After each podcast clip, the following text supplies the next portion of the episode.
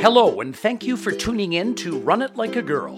The crew is currently busy preparing for season two. But in the meantime, please enjoy this rebroadcast of Run It Like a Girl's top 10 most listened to interviews. Up next, Betsey Chung, the Senior Vice President and Chief Marketing Officer for TD's Canadian Banking Division. Betsey Chung is the Senior Vice President and Chief Marketing Officer for TD's Canadian Banking Division, but her career path has been anything but a straight line. She spent most of her time at the University of Toronto not really knowing what she wanted to do after graduation. And things really took a curve when, after having worked for a time in Canada, Betsey left the country to work as a consultant with KPMG in the United Kingdom. Before returning to Canada, Betsey got her Master's of Business Administration, her MBA, from the London School of Business. She returned and entered the corporate world, working in executive roles with American Express and BMO before joining TD. I, am really happy to say that all of those organizations have a focus on um, their employees, a focus on women in leadership, um, and also, I would say where TD distinguishes themselves, I think, relative to, so many um, different companies, is uh, a focus on visible minority as well. And so I really truly feel that um, that is a huge differentiator for TD. Um, diversity and inclusion is felt every day around the tables, um, and it's it's incredibly um, important to me. Actually, it's one of the reasons why I came to TD. Betsey says she had to find her voice in the corporate world and believes in cultivating an open and trusting environment within her team where all voices are heard. And uh, I feel like if you have the trust with your teams so that they can point out areas where it could be your blind spot, um, and and for them to actually be able to be comfortable enough to be able to come to you and say, you know what, Betsey, that actually might uh, have we ever thought about this? Or or have we ever thought about this? And they say it in the nicest possible way and the times where they are able to to say that is is I feel like they're confident enough and trusting enough that they know that um, they've got my best interest at heart and vice versa. On this episode of Run It Like a Girl, Betsey Chung talks about the challenges of balancing work and family life when you're an executive at one of Canada's big banks and how being a lifelong learner is key. Betsey Chung on this episode of Run It Like a Girl. Today we're in downtown Toronto, where we're meeting with Betsey Chung, Senior Vice President and Chief Marketing Officer for TD Canadian Banking. Betsey, thank you so much for joining us for an episode of Run It Like a Girl. Thanks, Bonnie. It's great to be here. We're, we're very thrilled to have you, and uh, so I think we'll get started. I, maybe you can start by telling us a bit about about your path, your career path, your journey to to becoming an executive with TD Bank. Sure, I'd be happy to. Uh, my career path is definitely not linear. And so I think I mentioned to you that I went to the UK and I was a strategy consultant for a number of years uh, with KPMG Consulting. And it, it, was there where I actually had my first introduction to marketing, and it was great, and I really loved it.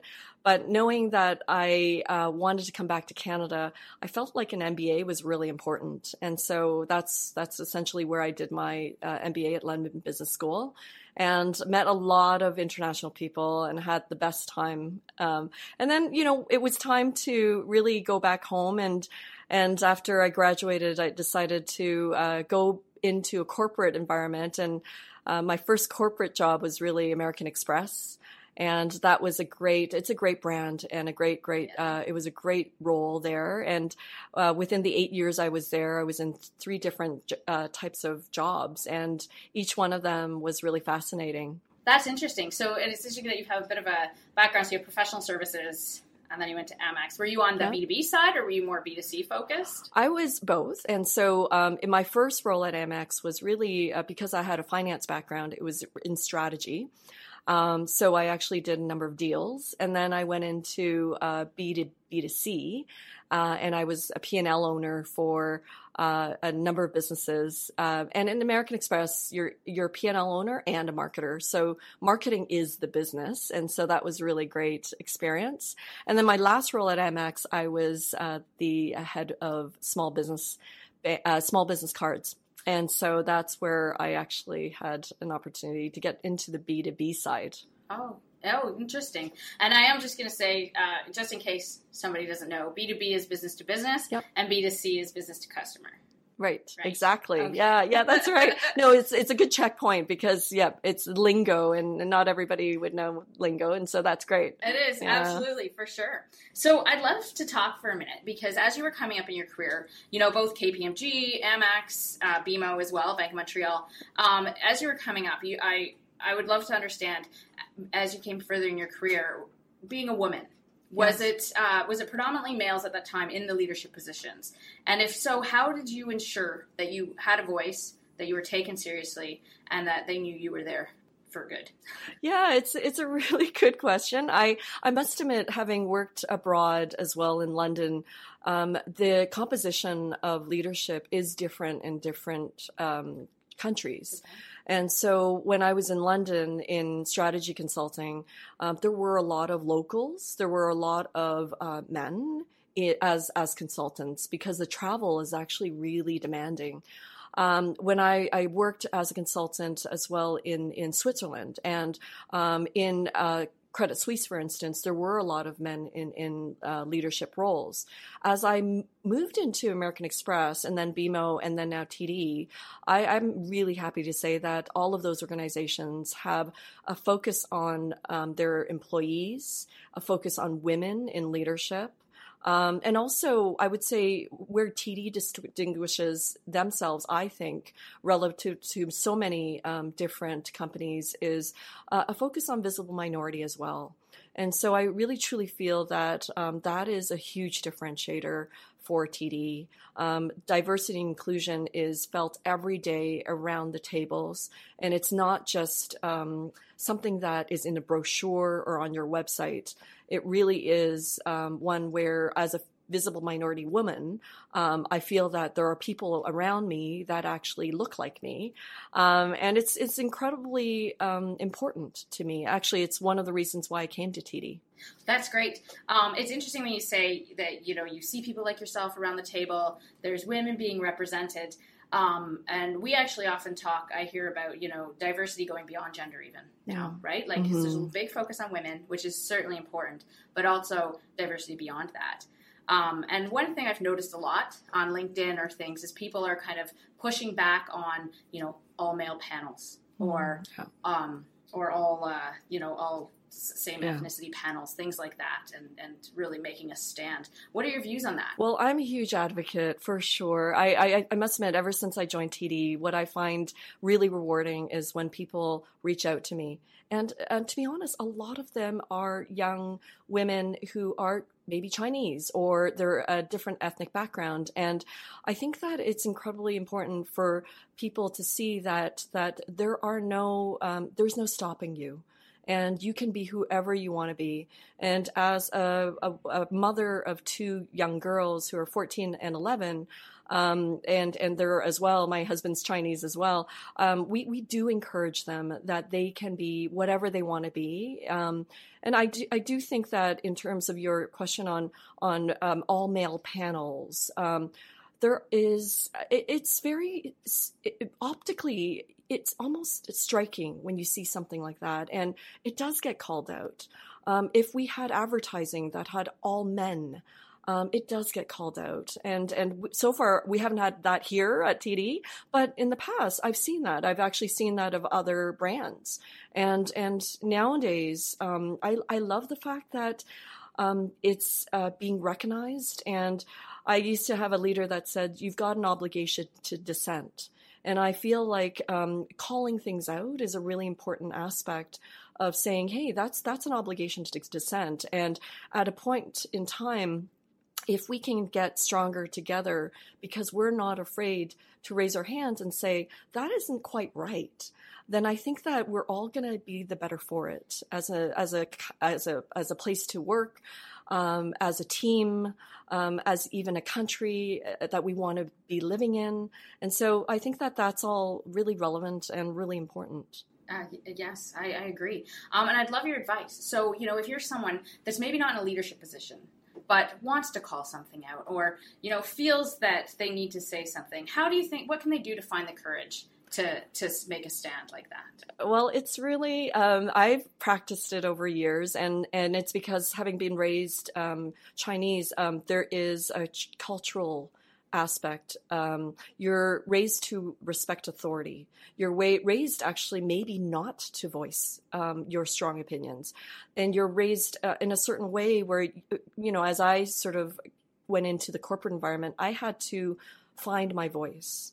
And a lot of things that I talk to people about, uh, whether it be men or women or, or whatever ethnicity they come from, is how do you find your voice? And so, what I've done in the past is um, sometimes um, in meetings, I will write down essentially and almost practice in my head what I want to say. And then I'll wait for maybe the right time for which I feel confident enough to say it. And uh, someone who I highly respect uh, once told me, You have two ears and one mouth for a reason. And a lot of it is around listening and uh, listening maybe even and also body language and, and really deciphering when is the right time to raise this point. Um, if i do have a point to say that is a little bit thought provoking or um, almost um, uh, being a bit of an agitator myself I, I, know i'm known to be a bit of an agitator um, it's it's hopefully with all the respect um, that it comes with it. It's not that I'm I'm being disrespectful, hopefully, to anyone, but it really is around. I think that by me voicing this point of view, we'll all get to a better place. Yes. So it's not about embarrassing anyone. No. It's about simply in a respectful way pointing out that you know because chances are the person doesn't even know that right. they're you know or they they said it, uh, you know, in, in the moment, yeah. or they the panel. But I think you're right. I think if we don't call things out, you can't like you can't have positive change. And and I think it's important to know your audience. And mm-hmm. so there's times when you know this particular individual. It's better to have a private conversation. Um, not all things can be a private conversation, though. So if you're in a meeting and uh, there is a, a, number of people around the room and you're trying to get to a decision and you've got a particular point of view, sometimes you can't take that offline into a private conversation. You actually have to find your voice at the table, and um, you hope that that it will be listened to. Um, but I do feel that it depends on the audience, and sometimes things are better uh, to take offline in a private conversation. Um, I believe a lot in psychological safety. And um, I must admit that that so many times I'm a student myself of leadership and making sure that uh, we create psychological safety for our teams so that they can voice their opinions. Um, and I just came from a meeting, um, and and I actually said, you know, I, I like the fact that I'm hopefully the last one you're speaking to on this particular topic, and you had an opportunity to co-own this with my team because it's really important for people to feel like they are empowered to be able to recommend and then, um, you know, and oftentimes people do recommend to me. Um, and I also feel like my, my direct reports and my team do a great deal for me in terms of saving me from myself. And uh, I feel like if you have the trust with your teams so that they can point out areas where it could be your blind spot, um, and and for them to actually be able to be comfortable enough to be able to come to you and say, you know what, Betsey, that actually might uh, have we ever thought about this or or have we ever thought about this and they say it in the nicest possible way and the times where they are able to to say that is is I feel like they're confident enough and trusting enough that they know that um, they've got my best interest at heart and vice versa. Yes, so it's about fostering a, a team of inclusiveness where everyone has a voice. Yeah, and it's heard. Yes, it's heard. That's great. Yeah, that's great. I think it's it's so important for anyone that's trying to to build their own career to know that they can have that voice. Yeah, and I think in times of change, um, I've give, been given really good advice to over communicate. And so I, I, find that what I do here is I try to email every single week. And sometimes I, I include a picture in that email or, or, a photo of me and the team. Um, and I, I, talk about context. And I feel like context is everything. And so, um, bringing senior leaders into meetings and having the team exposed to those leaders, it's all about context. Um, and with context, there's meaning in your work. Um, and so that's really important as well. So making sure that while we over communicate, my weekly email sometimes in the first two sentences includes here's what's happening across the enterprise, um, and here's maybe what that means for you. And by communicating every week, it is about context generating. Mm-hmm. I think that's great. And I think that's a good segue. So I'd love to maybe spend a few minutes talking about mentorship. Um, and, you know, maybe on your way up, if, if, the mentors that you might have had, mm-hmm. and now as a, in a position of, of a senior position, what your views are of mentorship. Yes. Oh my God, I've had so many great mentors in my life, and still I have got so many that actually still are with me. Um, I had someone quite early in my career as I was debating whether to go into a big bank because I was quite afraid of big banks um, because I'm actually I'm not a political person. I, I really I was worried. I was worried that the big corporates are political, and so that woman came from a big big bank and and came to Amex, and she actually gave me the advice of you know as you enter um, what are the things you might, might want to think about? And still to this day, she means a great deal to me as a mentor. Um, I've had, again, mentors as I am in every sort of work environment help me navigate the organization, and peers help me navigate. And so um, I always feel that around the table at TD or elsewhere, um, people had my back. And uh, those mentors um, were not only mentors that were maybe more senior than me, I had mentors I think that were my peers. Um, I have literally reverse mentors, and so even in my own, um, in even in TD, I've got people that are early in their careers that can reach out to me and say, "Do you, could I could I could you see me every three months?" And I get more out of those meetings than I think they do because what, what I can gain out of that is is that firstly, I truly understand. I believe uh, an element of the pulse of the team that they give me because they're not afraid to speak up and tell me, "Hey, Betsey, you might want to think about this," or "This is how I'm personally feeling." And when I think about how they're personally feeling, I think, "Okay, they are just one of many that feel that way." So, so I do feel like people are spokespeople for the team um, in those situations, and that they are actually doing me a favor of trusting me with their feedback, um, knowing that I will go, uh, I will not ever di- identify themselves, but then I will try to act upon that feedback in a way that benefits the whole team at large. And so um, I do feel that there's mentors across the organization, and it's not level specific. Right, right. I uh, I agree with that. I think I think, um, and I also love that you, you know, like you have mentors throughout your whole career, that you never stop having mentors, that there's always people you can learn from, whether that's people that think they're getting mentored by you or whether you're actually out with someone for advice. Yes. I think that's great. Um, so you have a family. Uh, yeah. You mentioned that you have two kids. And, and your husband. I'd love to know, as someone that's in a senior leadership position, how do you manage that? Like, how what does work life balance mean to you? I probably manage it really poorly. so my family, my husband's hilarious. He thinks he's really funny. Um, so he's a Brit, and um, he he he thinks that he, they have a very dry sense of humor. So he, I tell him, my employee engagement score has been, you know, I, I, did year on year better this year than last year. Or as I came into TD, um, and and I was trying this past Jan, uh, June was my first employee engagement score, and I said I did really well. And he goes, well you know, back at your previous company, your family engagement score was fairly low.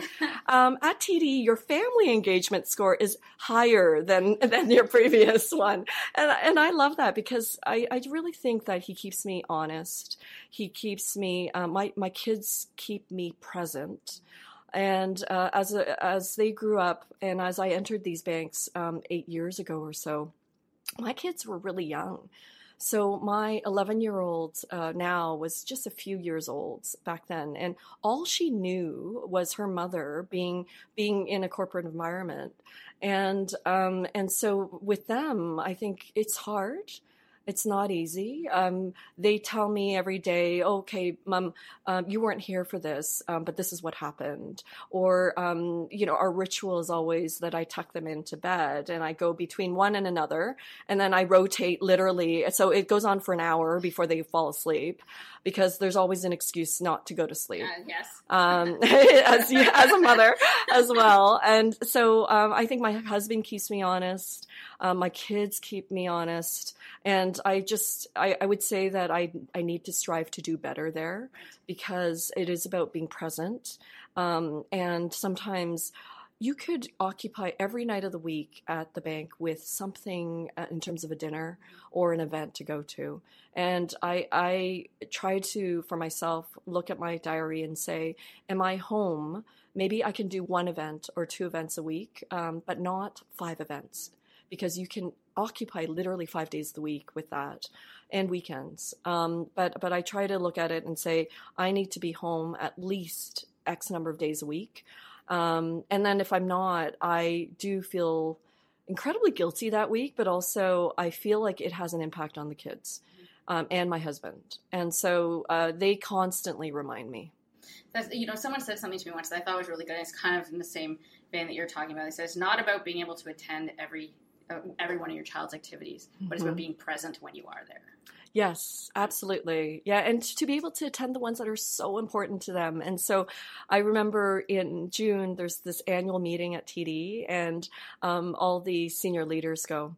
And it was my uh, it was my 14 year old's graduation that day, and so I had to make a call. And so what I did was I attended the morning, and um, at the point of the graduation time, I left. I, I made the call to leave the meeting, attend my 14 year old's graduation, and then come back to the meeting. Um, that is only once a year. But it's because um, I'd rather sort of look myself in the mirror and say I was at my daughter's graduation than to actually have missed out on that moment. And, you know, she says to me, Mommy, that wasn't a big deal. You really didn't need to be there. Of course, right? After the fact, you don't need, you didn't need to be there. But um, when I think about me being there and, and really, I videotaped it, I took photos, it was one minute of her being up on stage and, and accepting something. Um, but, and she spoke for, for maybe even 30 seconds of that one minute. But it, it meant a great deal to me as a parent, but I think secretly, maybe 10 years from now, maybe she'll say that it meant a great deal to her as well. But, but it's, it's around your values and, and really what's important. Mm-hmm. Yeah. So I actually I have one final question for you. Oh. Um, and really, it's one that we kind of keep consistent among all the women that we've been interviewing, and it's if you could if you could magically appear, maybe back when you were 20 years old, and have lunch with yourself, um, what would that conversation look like, and what kind of advice would you be giving? So when I was 20 years old, I was um, in university and I was at U of T, and I didn't know what I wanted to be and so I didn't know what to major in. I was I was majoring at the time in Bachelor of Commerce and economics and psychology, and I didn't know what I wanted to be. And I remember even as I graduated, I really didn't know what I wanted to be. So I really believe that as a 20 year old, you can take various paths in life and still find the path that is the most right for you. And now, as a 47 year old, I, I think there's no other place I'd rather be than be, to be at TD, and no other place, no other profession I'd rather be than to be in marketing. Um, I learn every single day, and so um, people laugh at me and say, "Oh, you know, you know so much about digital," and I say, "Well, I'm a 47 year old. Do you think I'm a digital native? I'm definitely not a digital native. I think that my 14 and 11 year old daughters are digital natives, and so I actually learn every day. I learn from them. I learn from my team." Um, I learned how to be continuously relevant and uh, being a student, being a student of not only digital, being a student of leadership, and um, just, you know, in terms of long- longevity in your career, knowing that there's twists and turns and you can be anything you, would like to be um, you can be a, a, mother and, and you don't need to work. Um, and all of that is successful because essentially success is really what you want success to be and there's no predefined path in life so that's sort of I still maybe have a number of years ahead of me, and and who knows um, what I'm going to be as I grow up. But but really, it's as a 20 year old, um, it's it's really the, like the possibilities are really endless for people nowadays, and, and I think it's amazing. So I hope my daughters are going to be whoever they want to be in in the future as well. Betsey, I just want to thank you so much for Thanks. joining us for this episode. Um, we are delighted to come here and thank you for the delicious snacks. Thanks, Bonnie. Ah, yeah, those we've got uh, carrot muffins and muffins to go. Yay! thank you. Thanks. Run It Like a Girl is hosted by Bonnie Moak. Brian Long is the producer. Web design and technical assistance provided by Dan Moak. And music courtesy of the talented Brooklyn Gillichuk.